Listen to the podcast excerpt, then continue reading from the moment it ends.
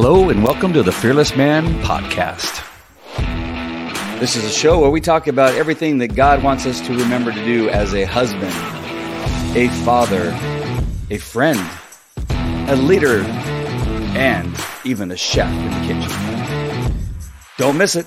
Share with your friends, and I'll see you on the podcast. This is your host, Andy Falco Jimenez.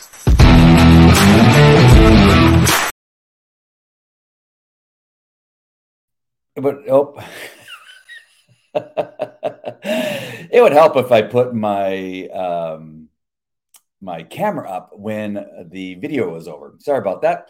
Uh, and uh, my background is not what I want for my background, so we got to change that too. It's so glad I'm a professional when it comes to these things. there we go. All right, my friends, this is Andy uh, coming to you live from Yorba Linda, California, and um, we're going to be talking today about something that's very near and dear to my heart, and that's my relationship with my daughter. And and so the title of this particular broadcast is Daddy, and then in quotes, male role model, daughter relationships. And the reason I throw that in parentheses, male role, male role model, is because I, I just like I did with my uh, broadcast, my last broadcast, which had to do with uh, sons. It's important for the men watching that you don't just switch off because you don't have a daughter. I, I think that there are op- there is opportunity if you are if you have a niece, if you have a granddaughter, if you have maybe you have no uh, relative who has a girl and you don't have a, a girl as far as a daughter is concerned, but you know of a single mom in the church or a friend who um, is a is a mother but doesn't have either the father's passed away or they divorced or what have you that this may be an opportunity uh, for you to step in to be that male role model that a a woman uh, who has a daughter in the church would would appreciate their daughters seeing what a male role model looks like so that they know what to look for as they get older. And i and i think that is a possibility. And i and i and you know you got to be careful on the creepiness side of things. However uh, i know as a christian man if you do things uh, as the lord calls you to do that there is a way. And um, i think it's important um, that young women see strong male role models especially from their fathers, of course, but from their brothers, from their uncles, their grandfathers, and friends in their mother's lives that show them what it is to look for in a godly man as they begin to grow older and in help grow their self-esteem and comfort level with what um, a godly man looks like and, what to look out for when Satan, uh, in the form of a, a male in their lives, uh, they they know how to take action and avoid or uh, what have you, what, whatever it's important to keep them safe. So uh, this entire broadcast, I think, is important for every man. Of course, this is the Fearless Man podcast, so uh, we're speaking to men mostly. But if you're a woman watching, uh, it would be great if you would share this out so that other men in your uh, world may may see it and have an idea of what it is that is important um, for them to understand as their role as a Christian man uh, in in girls' lives. Hey, John, nice to see you. Um, not sure what the L which which one of my LOLs that I said. I was looking at the the his image there and looking to see what that means. Um, I'm not. It, it's interesting, but if John, if you're still on, let me know what that what that particular picture means. Uh, and so uh, I'm, I'm going to be reading a lot from this book. Now, this book that I have, this is uh, was written in 2000. What I, I just looked it up, but I already forgot. 2000. Hold on. Written 2006 or 2003. Hold on. So the copyright is 2006, which uh, a, a book being copywritten in 2006 means it was probably written in you know anywhere in the early 2000s probably. Uh, i have a couple books that i wrote you know 10 years before i actually um, published them. So you never know. So uh, and the reason i bring that up is because there's no reference to tiktok or instagram in what i'm about to read you but you can plug those in as i as i read certain parts of this thing. Um, I'm going to read through just a portion. There is so much just like uh, raising sons and, and daughters or uh, you know a young uh, niece or granddaughter they're they're complex as a, as a man looking towards you know at a, a the female species um, it, it's a it, they're they're just so complex i know i said that already once but um I, it's not it's impossible to cover what needs to be covered in one show or one podcast in the 30 or 45 minutes I have to do this.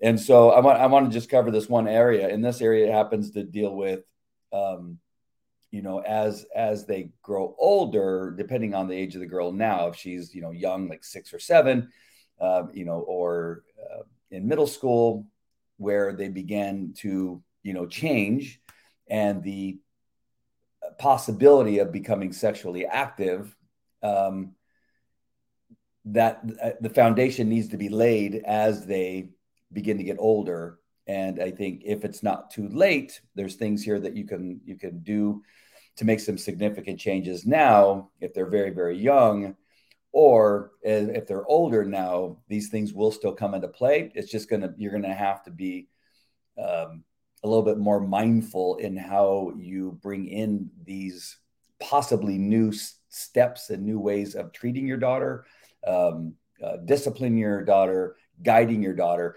Uh, and these things will uh, obviously be a little bit more difficult, especially if you're like me, where for most of my life I was not truly born again.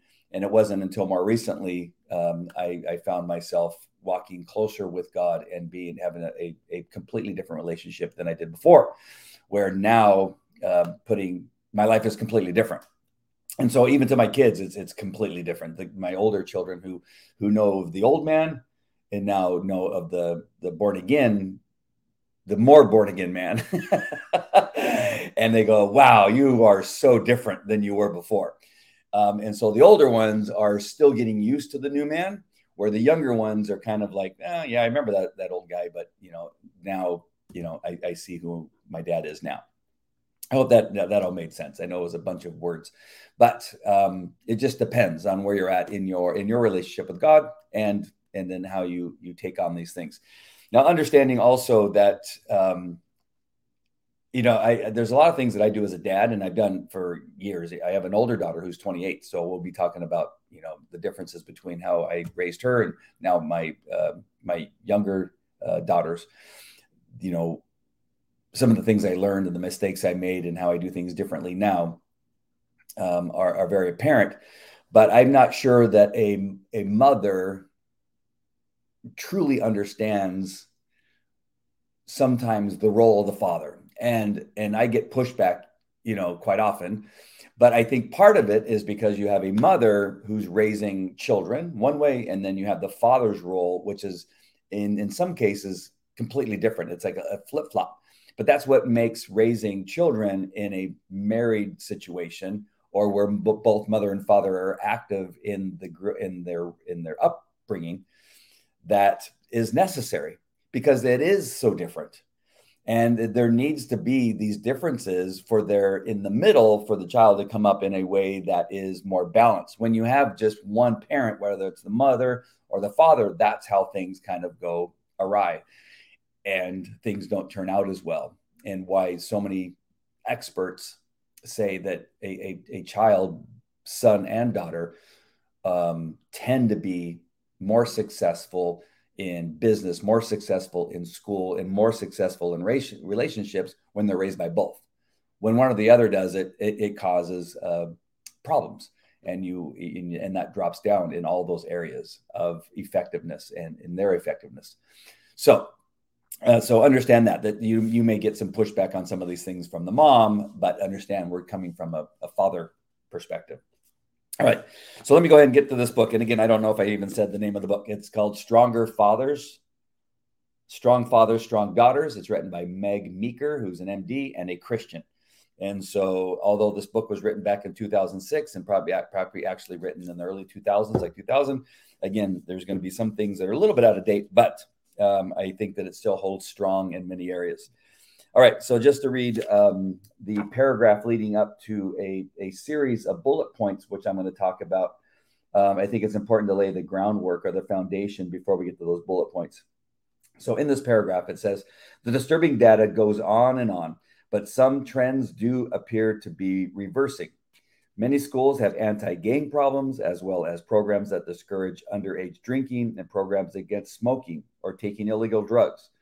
The number of teen pregnancies and the, ra- and the rate of teen sexual activity might be declining, but whatever hints uh, of progress we might have, they're not nearly enough. Your daughter is still at terrible risk, and fathers are w- what stand between daughters and this toxic world. So, the reason I bring up the date of the copyright and when this book was written is I think maybe there was a, it, at the time, there might have been a decline, but I think with the advent of um, TikTok and Instagram and um, the, the other ones. I, there, there's a whole other bunch of them that I, I can't bring to mind. Twitch, um, that we're probably seeing an uptick. Is and then you had the pandemic, which this book had no idea that was coming. So yeah, the pandemic and a whole bunch of other stuff where I think you see this trend coming back up of difficulties that young girls might be having in regard to sexuality and uh, preteen uh, pregnancies and a whole bunch of other shenanigans. We got LGBTQ and gender issues and a whole bunch of things that I don't think this author anticipated when writing this book. I, I you know, I should have looked before we went live. Um, I'm wondering if there is a revised version because I would like to see a revised version from this doctor, this Christian doctor, um, to see what her take is on, on all of those things. So let me continue. Don't think you can't fight her peers. That's important fathers, grandfathers, uncles do not think you can't fight her peers. So important on the power of pop culture. Exactly the opposite is true. Yes, the four M's, again, there's now you've got to add TikTok and, and Instagram, but in, in this case, the four M's were MTV, music, movies, and magazines are enormous influences that shape where girls think about themselves, what clothes they wear, and even the grades they get. But their influence doesn't come close to the influence of a father or a manly role model. A lot of research has been done on this, and fathers always come out on top. The effects of loving, caring fathers on their daughters' lives can be measured on girls of all ages. So, as I go forward, I, I kind of just want to talk a little bit about some of the, the, the quirks that I have with my kids. And, and so again, you may agree or disagree. I, I, I, just want to also make this disclaimer, but I'm not the leading expert in, in raising children. Um, I, I, have children, I have six of them. Uh, they're all different. Uh, I have a history of training dogs for 30 some odd years. And so you will hear me from time to time sharing some comparisons. And, and as much as pushback as I get from a lot of people, um, I feel very strongly that training dogs is not that much different than raising children in in regard to discipline and obedience and and reward systems and um, behavior issues and I could go on. I, I found so many so many similarities. And even in the mistakes I may have made with my older daughter, and I and I'm not saying that she grew up to be a horrible person because she's fantastic. Her and I have a great relationship. Uh, she's in a relationship right now, which you would hate that I said that out loud. Um, but I'm very uh, very pleased with, regardless of the mistakes I made, she's turned out um, very well. She has her, you know, she has a uh, she has a great job and she's um, on her own and all that kind of stuff. So I'm very very pleased. But um, there's things that she suffers from because I think I could have done a better, job of uh, giving her more self esteem. Um, and, and and preparing her for adulthood and a whole bunch of other stuff. All right, so um, so I just want to say, of course, again that I'm not the leading expert. It's just I I've made some mistakes. I've learned from those mistakes, and I'm learning all the time. And as an as a as a more godly man than I've ever been in my entire life, I feel that the Bible has so much um, in it that that's so powerful.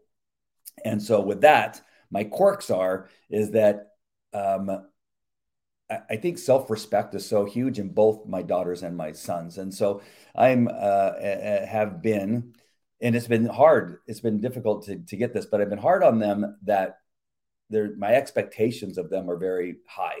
So burping out loud in public, um, you know, you know, farting, um, cussing, uh, the type of music you listen to. There's a whole lot of things that I, I have this aversion to. Oh, um, chewing out loud so people can hear you chewing your food drive me crazy, and they always have. And although you know what's hard for them is as a little kid when they do some of these things, you you you find them a little bit cute in the beginning, but then as they get older, they go, "Dad, you used to think that that was okay," and I said, "Yeah, but you were two or you were five uh, or what have you." But uh, when you are at a restaurant and you let out one of these sounds or you do something uh, that you know reduces your um, uh, you know your what it is that how people look at you and how people perceive you I, I, think that you need to understand this. And so we even bring that into the home. And i get uh, if you want to make me mad uh, burp out loud if you want to make me mad let me hear you chewing if you want to if you want to make me mad um, cuss and say the f word or the s word uh, or use god's name in vain and again i, I get pushback uh, from other adults and, and that kind of stuff but I, I I just stay strong because it's just one of those things that I think are important as you're raising kids to have self respect for themselves and to be different. Don't be the obnoxious one that you look at. You may find the obnoxious one at school kind of funny or entertaining, but I, I think that you want to um, steer clear of being that person who's ob- obnoxious. When it comes to my daughters, um, I really am concerned about their their modesty and the clothes that they wear and the form fittingness of things or the shortness of things and and i know that i have to be careful i know that if you if you go too far what they end up doing is they dress one way when they're in your presence and then pack in their purse or in their backpack other clothes that are belly shirts or shorter shorts or shorter skirts or what have you and then simply just change when they get to school or their friend's house so you you have to balance it that you make it, it you lay a foundation early on. I think if you try it later, if you allow them to dress scantily in the beginning and then you try to take it away from them in, in a way that's going to cause them to now do those things where they go out of the home and now change into the more scantily clad clothing, that you've caused that problem. And so it, it, it, has to do a lot with what we're going to read now. And this again, I'm laying kind of a foundation and want, under, want you to understand where I'm kind of coming from and where I think the book is coming from is that you, it's really important to laying that foundation. If you're coming uh, from a place where you're a little behind now and they're a little bit older and now you're trying to do it, you're going to want to kind of, uh, you know, just be a little bit more careful, I think. And you want to have these discussions and talk through it so that they don't do that uh, if you if you uh, if you can if you can keep that from happening. So I think in in regard to my daughter Ray, you know, she's been raised in a in a way of of modesty uh, and that type of thing. But she's also been raised with boys, so it's she doesn't have a problem with modesty, but she does have some things where she's kind of uh, gross like a boy some on from time to time. And so I'm trying to work some of those things out so that she's not doing that out in public. I hope that kind of all made sense. So, is there a difference between boys and, and girls and sons and daughters? And I say yes. And I, I share with them, yes, they're a boy, you're a girl. Is, is there uh, two different standards in some things that there are? And I, that's just the way that's the way it is. And i and i think that you find that biblically. I think that you find that in in in our you should find that more often in our society but we just simply don't. And so laying that foundation early so that it's not a shock to their system and they're not looking at you like you're nuts, but they they can have a better understanding if you're coming from a, a point where you've laid this foundation and you point to examples that it's not as shocking to them. That doesn't mean I don't want my daughter to grow up to be a strong woman who can take on jobs or roles that sometimes are geared towards men, but I also don't want her acting like a man sitting with her legs spread open uh, while wearing a, a you know a, a, skirt or a dress, right? There's some very clear uh, things that are different on how a woman sits and dresses and, and, and appears and talks and um, you know mannerisms and that kind of stuff as opposed opposed to a, a boy or a man as they're growing up so laying that out in the beginning i think is super important and so remembering the scripture here which i'm going to bring up to the screen and that is uh, Ephesians 6, 1 through 4, which says, Children, obey, obey your parents in the Lord, for this is right. Honor your father and mother. This is the first commandment with a promise that it may go well with you and that you may live long in the land. Fathers, the important part, fathers, do not provoke your children into anger, but bringing them up in the discipline and instruction of the Lord. And so when we're looking at these areas in regard to a daughter and how it may be different, especially if they see because you have a son um, that you're doing something different and they're looking and going, how come you don't make them do it? How come they don't have to do these things? That that relationship that if we go back to Ephesians 1 uh, 6 1 through 4 is that these things are so important that you've you've get, gotten to a place that your children obey you because the scripture says obey your parents in the lord that when your children are being raised that they understand that they need to obey you.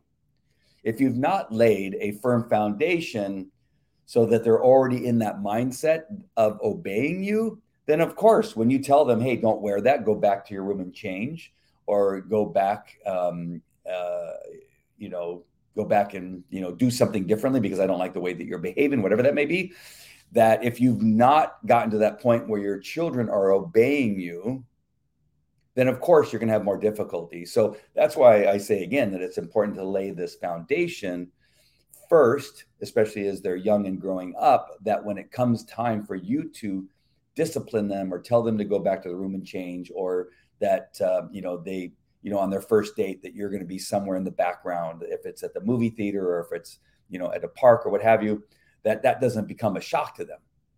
It, oh, suddenly now you want to you care about what I'm doing. Suddenly now you care about what I'm wearing. You see what I'm saying? So that foundation has to be laid in order for that to happen. And then, uh, of course, then honoring your father and mother. And I, I think that this is the one thing that I, I, I talked about with my sons uh, is that when I when I send them off, and I said, "Listen, son, I, I, I really uh, hope you understand that you're a representative of this family. Um, and so, understanding that in honoring your mother and father, that being a good representative away from us is one of those things in, in relationship to honoring your mother and father, in, a, in addition to a bunch of other things. That it may go well with you and you may live long in, in the land. But, and then, fathers, do not provoke your children to anger. Um, again, being able to talk to your children. And I've done this a few times. I mean, I'll, I'll be honest with you. I, I, know that there's been a few discussions that I've had with my daughters in particular that they can get frustrated or angry based on me not allowing them to talk when they want to talk or um, being too strong on my rules or maybe snapping or being a little bit stronger in my voice than probably God would like for me to be. And so now I'm trying to find the balance between all those areas so that I don't provoke them.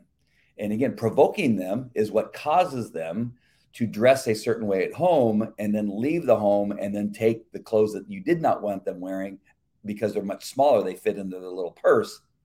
they, they fit into the little change purse. Uh, and then switching into those, you know, when they get to their friend's house or when they get to school and get into the restroom and then they, and then they change. That provoking will cause that. If you have a, a history of constantly provoking them, then, you know, then they're going, yes, dad, uh, I won't wear those things anymore. And then it's, uh, it's a lie that uh, they're they're wearing them later on in life. So um, my my goal is that I want to make sure and bring scripture into it that makes all of this make sense. So let me now come down to these bullet points, which I think I think are so important. And and and and she lays out, and her name again is Meg, Meg Meeker, is that in young girls, some of the bullet points that are important to understand that toddlers securely attach their two fathers are better at res- resolving at solving problems very, very, very important. Six month old babies score higher on tests, mental development, uh, if their dads are involved in their lives. With dads present in the home, kids manage uh, school stress better. Girls whose fathers provide warmth and control uh, achieve higher academic success. Girls whose fathers provide warmth and control uh, can uh, achieve higher academic success. Girls who are close to their fathers ex- exhibit less anxiety and withdrawn behaviors. Now, those are some of the things that I know that I'm dealing with with my daughters is this this sense of not being good enough, not being pretty enough. Um, you know, the difficulties of making friends and keeping friends. And these anxieties um, are are really difficult. I'm, I'm really trying to figure out how is it that I can reduce some of those anxieties through my fathering? And, and what is it that i'm adding to cause their anxieties right? And so we're we're having to look at remember men and again i'm not coming to you as an expert but i, I want to remind you of this is remember all your all your children if you have multiple children all your children are slightly different. So you're going to have to find that balance some of the things that i'm going to put bring up and now in the older girls that's all those are all in the younger girls so we're talking about you know in the single digits up to 10 or 11 years old in the next section of bullet points, which is there are a lot of them. So please bear with me. I go go through them. They're older, so we're talking about teenage children. But the, again, the foundation, if you lay these down early on in, in as young girls, it, will it, be much easier going into uh, when your girls are older in their teen years. But uh, but so so difficult with the anxieties and depressions and and the pressures. And so back to what I was reading earlier man, TikTok and Instagram, where they're being told that they're not pretty enough, not wealthy enough, not um, uh, you know, not worldly enough, going to many places, going to all the. I can imagine the difficulties. I, I just heard an interview with a young girl who talked about, you know, just wanting to commit suicide because every day she was seeing on Instagram how much more fun other girls were having, how much more attractive other girls were having, how much skinnier other girls were uh, how, how, much more athletic other girls were. And every day of seeing these this messaging, it just made life so darn difficult that she would never ever be able to be that person. And it's so important as fathers is that we let them know that they are that person, that they are pretty enough, that they are strong enough, that they are smart enough, that they are athletic enough, whatever it is, without overdoing it, but with within you know a reasonableness so that they don't feel like they have to keep up with that Instagram influencer or that TikTok influencer influencer that these difficulties that we're having to deal with in relationship to anxieties and withdrawn behaviors that we need to be involved and we need to be monitoring. We need to be uh, you know uh, talking to them about these things that they're dealing with and sometimes even bringing them up and discussing them. And again being very careful careful that you don't exasperate them or bring them to a place of being you know pushing you away because you're talking about things that make them uncomfortable but making it a regular thing. Um, i'm going to bring up this one thing and it's going to sound very strange possibly but i and i but i hope it uh, makes sense is that one of the things that I've done with with my oldest daughter, I remember doing it with her, and I remember, and of course now I've done it with my um, my 14 year old daughter, and that is uh, understanding where she is at in her life, that she has periods now, and that I, um, I go out and I buy what it is that they need and bring it to them. And I said, "Oh, I was at CVS today." and uh, I noticed you were running low, but I got some of these things for you. And and again, it, it can be a little bit shocking that you know you give it to them, and they go, oh, it, it, and they it's you know it's one of those things that they don't know that they can talk to you about.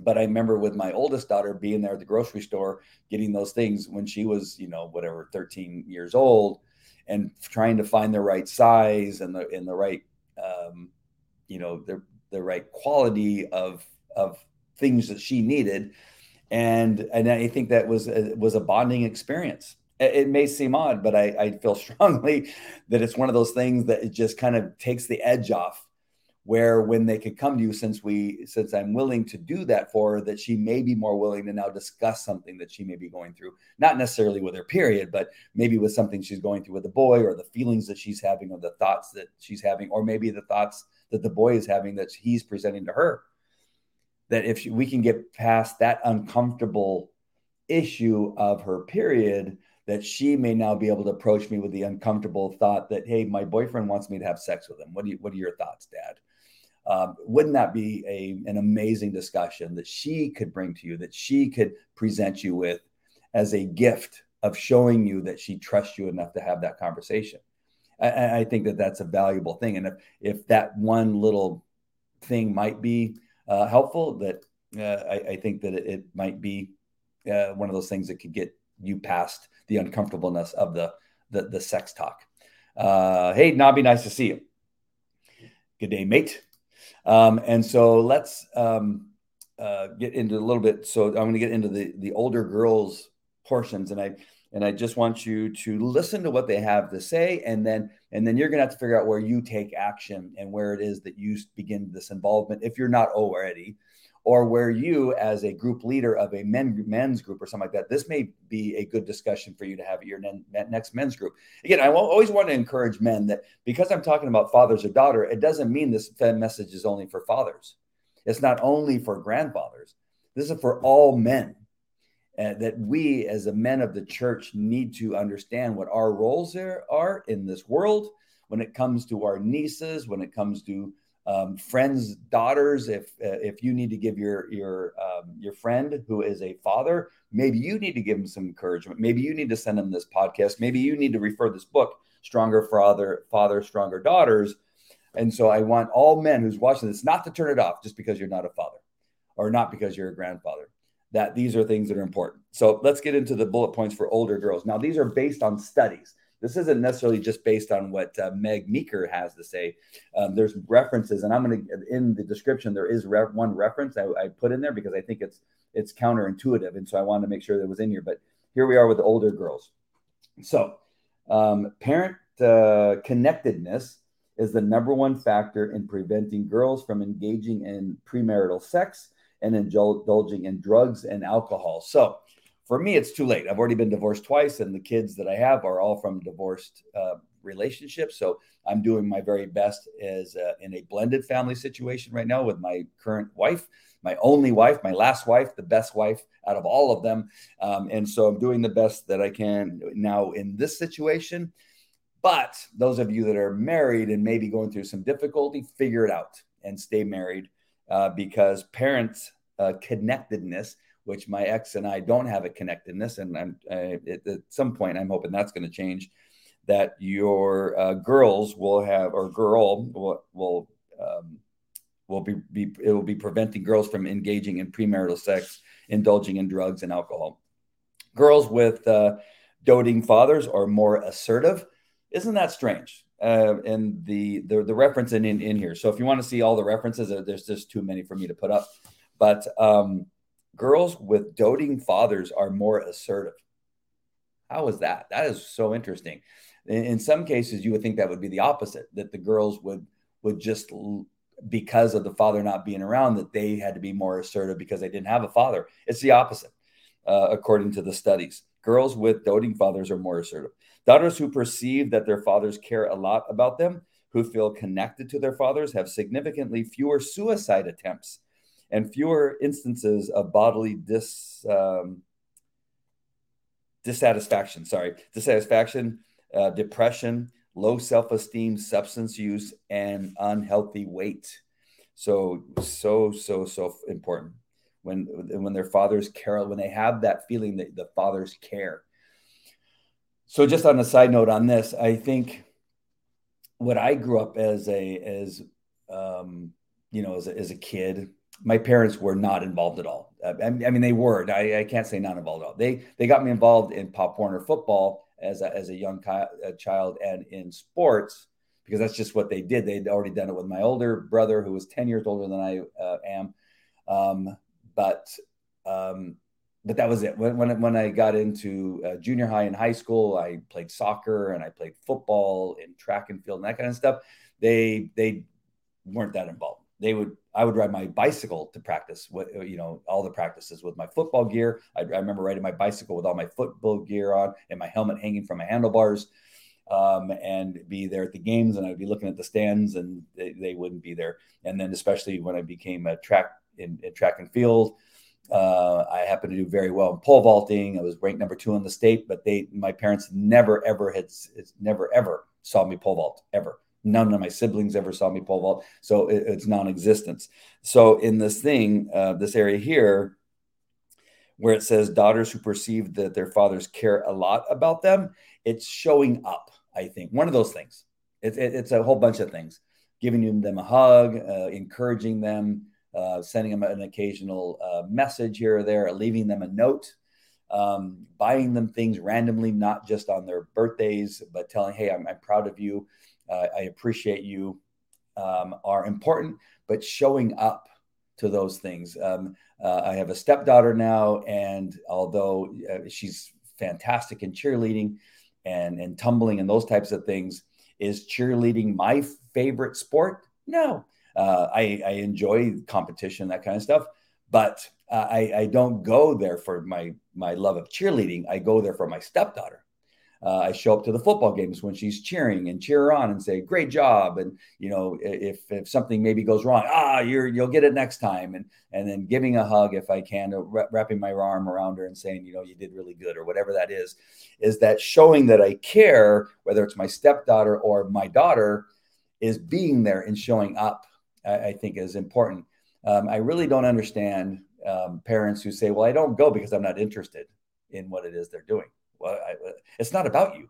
It's not about it's not about your interest. Uh, uh, I'm just I'm so bored when I go and listen. I, I could care less about. It's not about the sports.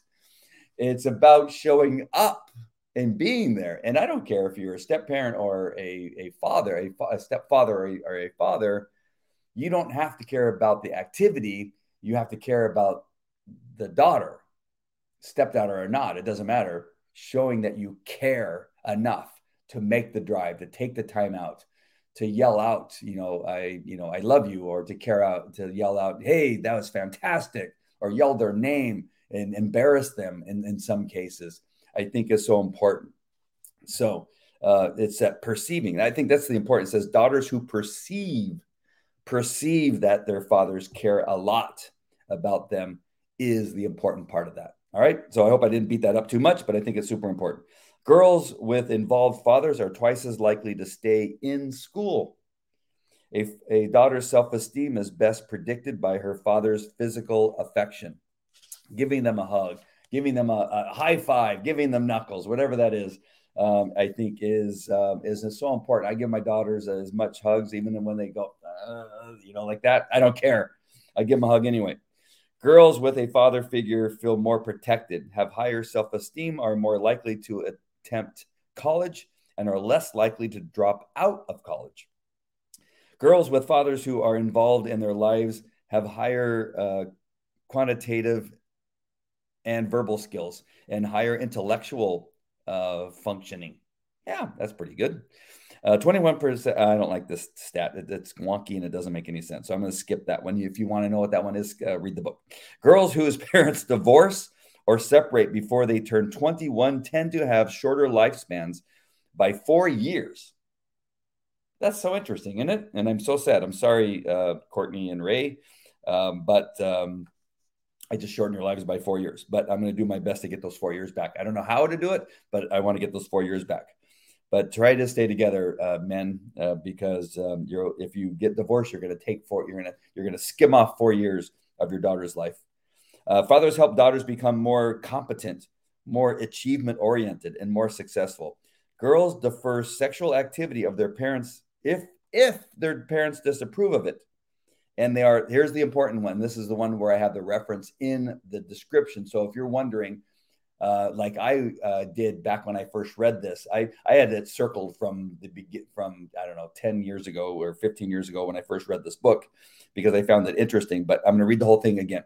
Girls defer sexual activity if their parents disapprove of it, and they're less likely to be sexually active if their parents disapprove of birth control. Oh, shocking, I know. And I'm gonna I want to remind you again, the the reference is in the description that they use the study. Be, but it is one of those things where you look at it and you go, wow. Uh, and I know somebody might say, well, what you know, birth control is like a seatbelt. I've heard this argument before and I've argued against it. And I've had the same argument for years because, again, I read this book 10 or 15 years ago and um, I was interested in seeing the study. And I, I don't know if I still have it somewhere on a computer somewhere, but I, I needed the proof. How is that possible? Because, again, this argument is that, well, when you get in a car, you wear a seatbelt. Right? You're not planning on getting into collision. You're not planning on racing anybody. You're not doing any of those things But the issue, not necessarily is that you, are you a good driver, but is the other person a good driver? So there's the argument where people say, well, it's not, I'm not concerned about my daughter, you know, abstaining or avoiding sex, but I'm, I, I don't trust the boy that they're with. And so I give them the birth control because I don't trust the boys that she hangs out with or her boyfriend or what whatever it is. And I understand that argument. But my my understanding years ago when I read this and really really began to think about it, it should not be the birth control that is the seatbelt. It should be the discernment that you built in your daughter and the the um, the the things that you've given her to understand what it is that she needs to avoid to be putting her in the situation that she's going to be put in a, a place where she feels she has to have sex or that uh, that she's going to be sexually attacked or sexually abused you know i got to also lay out one little bit of foundation for who for where I'm coming from as I was a sex crimes detective at Anaheim Police Department. So I know the number of sexual assaults that occur out there that they are extraordinarily high in our society. But I can tell you in the 500 cases a year that I got as a sex crimes detective of, of rapes and sexual molestations and um, uh, sexual abuse cases that I got is that there's is an aspect there is a level of of where the victim, and again, I'm not blaming victims. Please understand me because I know that, that this can get in a place where people perceive that I'm saying that the, the girl's to blame. That's not what I'm saying. But there is a level that I saw consistently, especially with teen girls, is that, that they put themselves in a position where it's more likely that a man will or, or boy will take advantage of them or they feel that they are vulnerable to sexual attack. Again, not saying that they're to blame, not saying anything of the sort. But if you can lay the foundation where they're doing a few things, and that is not dressing provocatively and not going places alone with a boy in a place where it invites the sexual attack or invites the uh, testosterone of the boy to take over because of going into a, a room with a closed door. And I, again, I talked to um, my uh, daughters about that, that um, as long as you're in my home and a boy comes over, you are not allowed to be in a room with the door closed. you are not to go to their house with their parents with the door closed. Sit in the living room or the family room, the kitchen, what have you, but not in a bedroom with a boy with the door closed. Not in the bedroom with the door open. You are to be in a place where it is a public place. Again, the kitchen, that kind of thing. Be mindful of where you're at. Be mindful of surroundings and do not put yourself in a position where the boy will feel, hey, this is an opportunity for me to to to to touch or grab areas of your body anywhere where a bathing suit cover covers that they may feel comfortable when they're in that position. So again, I want to make sure that this is very clear. I'm going to say it for the third time. I'm not saying that the girls are to be to uh, to blame, but putting giving them uh, um, birth control, allowing them to dress provocatively, um, allowing them to be in a place in your home where they are behind a closed door, are are are the seatbelt. The rule of not doing those things or being upset is is is the seatbelt. It should not be that the birth control is the seatbelt. You understand what I'm saying? And then they say, well, a race car driver doesn't go into a race without a seatbelt. Well, if my daughter was a prostitute, of course, then she needs uh, birth control. That's a race car driver, right? I'm talking about the day to day operating of a uh, of, of just living life. Is that these other things are the seatbelt, not dressing provocatively, not being in a place behind a closed door, not uh, being um, in a place where um, this this type of behavior is encouraged. That is the seatbelt, right? The discernment, the protection, your self protection, your self guidance, your your self respect is should be the seatbelt, not the birth control. I really hope that that all made sense as to where I'm coming from. But it, it, it, when I first read it 15, 20 years ago, whenever it is I read that book, I go, oh, let me, let me, let me check that out. So I checked out that study. That's none of the, what I just told you is in that study, but, but there's, there's similar things that you, you, you let your guard down because, well, I have this in me that I'm not going to get pregnant. So now I can do these, uh, these risky behaviors, right? I can, I can add to my risky behavior because I have this protection in me. No, you take away that risk, but then you don't put yourself in the risky situations. Does that make sense? All right. So going further, uh, girls with involved fathers wait longer to initiate sex and have uh, lower rates of teen pregnancy. Teen girls who live with both parents are three times less likely to lose their virginity before their 16th birthdays. Uh, 76% of teen girls said uh, that fathers influence their decisions on whether they should become sexually active. 97 per, oh, this is huge. The, the 76 and now the 97 percent of girls who said they could talk to their parents had lower teen pregnancy. 97, man. And when I go back to what I was talking about, about, you know, getting uh, uh, girls their, um, you know, the, the, the things they needed for, for their period, their, their times of being on a period and that kind of stuff to opening up that door of having those conversation. When you see that um, percentage, 97%, of girls who said they could talk to their parents uh, had had just simply could talk to their parents um, had uh, lower teen pregnancy rates. My my wife does a great job of having those those conversations and opening that door and making sure that the girls understand that they can have those conversations. So when you see that uh, that percentage, ninety seven percent, I think is huge. Uh, ninety three percent of teen girls who had a loving parent had a lower risk of pregnancy. Absolutely. A daughter from a middle class family has, has a fivefold lower risk of out of wedlock pregnancy if her father lives at home.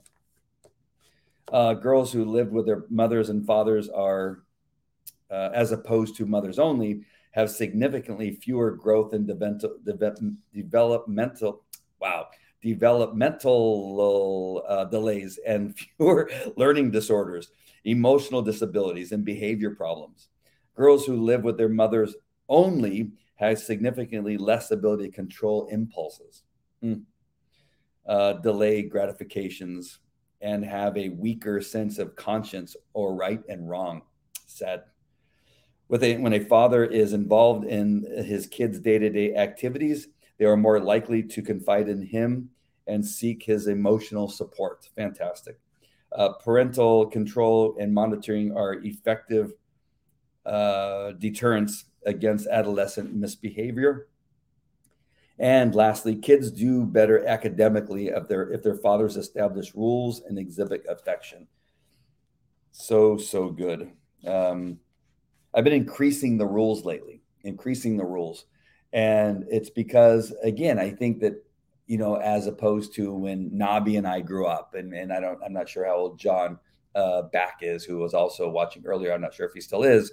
Is that we didn't have the influences of the social media platforms that we have now, and the issues that are happening in schools now with gender issues and LGBTQ and all these things that, that they're having to be bombarded with that we're fighting against in our currently in our school boards. That the the rules have increased and need to be stronger and sterner. Uh, through this summer, I've been increasing and turning the notch up a little bit. And I didn't want to do it all at once because I don't want to exacerbate, uh, not exacerbate, I don't want to, uh, what's the word I'm looking for? Aggravate uh, my children, right? The Bible says don't aggravate your children. Um, and so I think if you go too far too fast, that aggravation gets set in where I'm gradually turning the the the nut on some of these rules so that they don't even see it coming, that the rules become stricter uh, and they did not even know that it was happening um, because of this particular issue right here. Kids do better academically if their fathers establish rules and, ex- and exhibit affection. So you're increasing the rules while also increasing the affection and telling them how awesome they are when they, and I think this would be when they're doing stuff outside of social media and increasing that affection. All right. So those are the bullet points. Let me just add this one last paragraph, which I think is important. And it says here, Your daughters take cues from you, her father, men in her life, on everything from drug use, drinking, delinquency, smoking, and having sex to self esteem, uh, moodiness, and seeking attention from teen boys. And so, fathers, remember as you go through each day where your children are watching and observing what it is you're doing. Uh, I think some of the important things that my wife and I uh, do less of now, and and, and now absolutely we don't drink uh, at all. So we, of course they don't see us drinking. Um, my wife has been doing that for a long time. So as we got married, I um, also reduced it on her encouragement, and so um, that is one thing that's important. So again, the, as my children saw me earlier, I drank uh, often. And so when we got to dinner, when we were with friends, and um, you know, sometimes at home, you know, doing woodworking projects or be a beer somewhere. And so now that's completely out. And that is no longer a discussion. It used to be a discussion. Sometimes my, my son would even come to me when they were younger, eight years old. Hey, dad, do you want me to go get you a beer? Right. And we think nothing, nothing of it then when we're doing it. We're thinking, oh, thanks. How polite. Go get me a beer. Or when you're watching sports events, or we go to watch a Ducks game or a Kings game or what have you, that we go and stand in line for a beer and they're standing there with you as you're getting this big, gigantic beer and them a, a hot dog. Right uh, the beer is uh, fifteen dollars, or hot dog is you know ten dollars, and you you don't think about it at the time. And but they're taking it all in. Like the boar, the, the beer is so important. You're willing to take pay take, pay fifteen dollars for it, Dad, or that beer is so important. You're willing to stand in a you know the much longer line because the beer line is longer than the food line.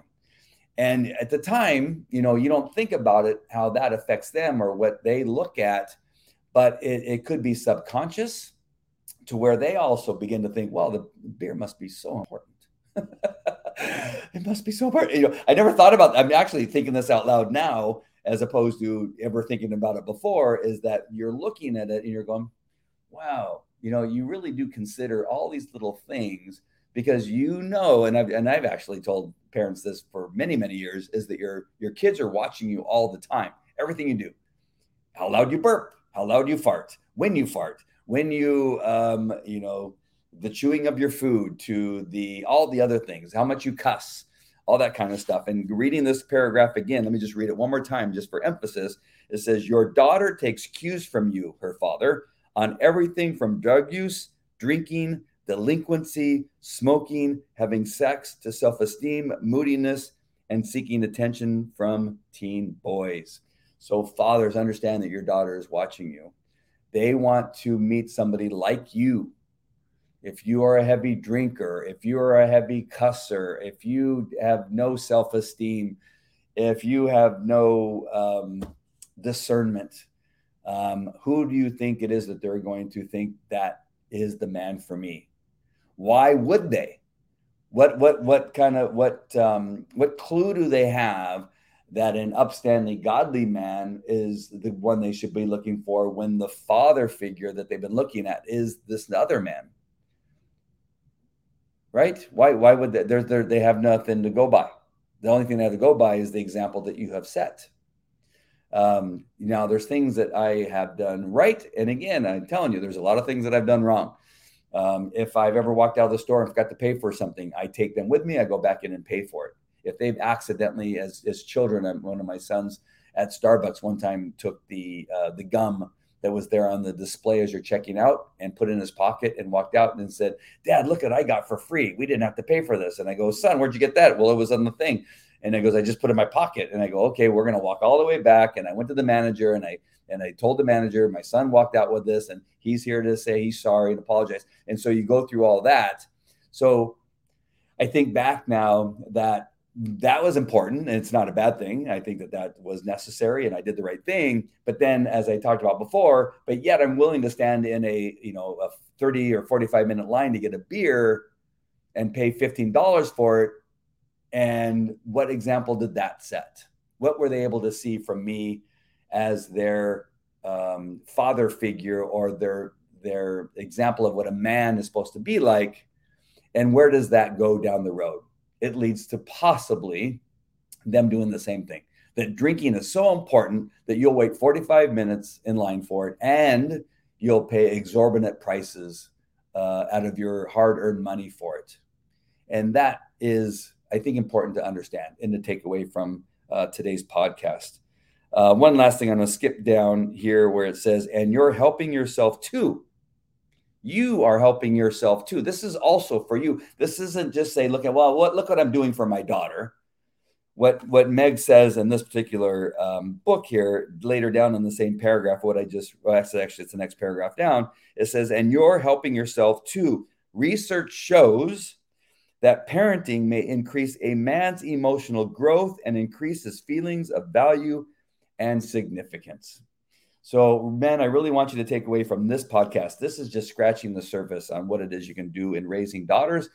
Is that you got to look at all these things in totality, not just in how important it is that your daughter has a, a man that they can look to as an example of what it is that she wants in her life as she grows older, but how impactful it is for you to live a life that God wants you to live, that the women, especially the young women around you, again, whether you're an uncle, a grandfather, a, a family friend, that the girls in that family see often. You're, you could be that uh, that man in this family's life that they call you uncle, even though you're not a real uncle. All, you know, all of us have seen that kind of uh, that that man that's in the life of, of of families. That it's it's this man that my dad likes a lot and he's around so much and part of the family so much that we call him uncle or we give him a, a, a name that's uh, you know unique because he's just one of the, the, the family members but not by blood. That you can live in this this way that you will be an example to the women the girls in your life that they can look at and say you know that's that's the man that i want to marry. The man like that. A man that's godly, a man that has self esteem, that but is also humble, that makes sound decisions, that is um, polite, and and loves me, and makes me feel good about myself and who I am. That I am enough. Your daughter will say, or the girl in that in this situation will say that I'm enough. He makes me feel like I'm enough.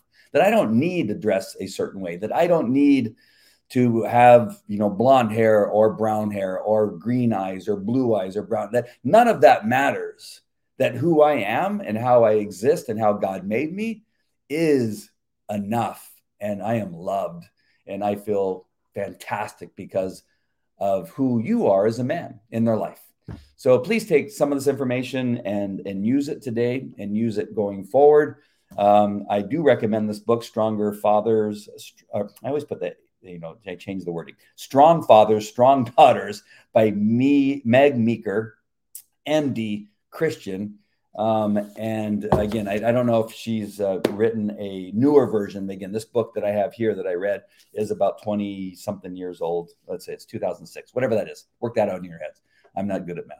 Um, apparently, uh, what I told you about my dad affected my academics, uh, but um, it's less than 20 years old. But um, get that book. I think if you, uh, again, the references are in there. There's a whole back reference of all the studies and, and research that she did. Um, and I think it's in there and it's, it's, it's awesome. It's an awesome book. I do love it. And uh, we'll be visiting this book from time to time. And uh, I got a video I'm putting together about my Traeger. Uh, I want to get to the, the, the last part of what it is I want these shows to be about to talk about cooking as men, how we can cook as men and show an example to our families and our, our, our the boys and girls, sons and daughters that are in our life you know that men could cook and they can do it masculine in a masculine way. And um, let's uh, looking forward to making that video and having it for you. All right, my friends. Uh, hope you guys have a great day, and please share this out. You can find the podcast now on iHeartRadio. I don't know what's taking long. It's taking much longer for the other platforms to accept the podcast. So I know for sure on iHeartRadio you can find it. So please go to Fearless Man Podcast on iHeartRadio and subscribe. I will tell you the other platforms that it'll be on uh, soon. I was just recently contacted by uh, uh, somebody that owns a, a network of, of, TV shows that wants to add the Man Podcast video version uh, to the network. So uh, hopefully that announcement will be coming out in the next couple weeks. So we'll be looking for that. All right, my friends, um, let me just read this scripture one more time just so that you can leave with it. And it is Ephesians 6 1 through 4. Children, obey your parents in the Lord, for this is right. Honor your father and mother, that it may go well with you and that you may live long in the land. Fathers, do not provoke your children to anger, but bring them up in the discipline and instruction of the Lord. Amen. All right, my friends, uh, uh, take care. Love you guys. Have a blessed day. God bless. Bye.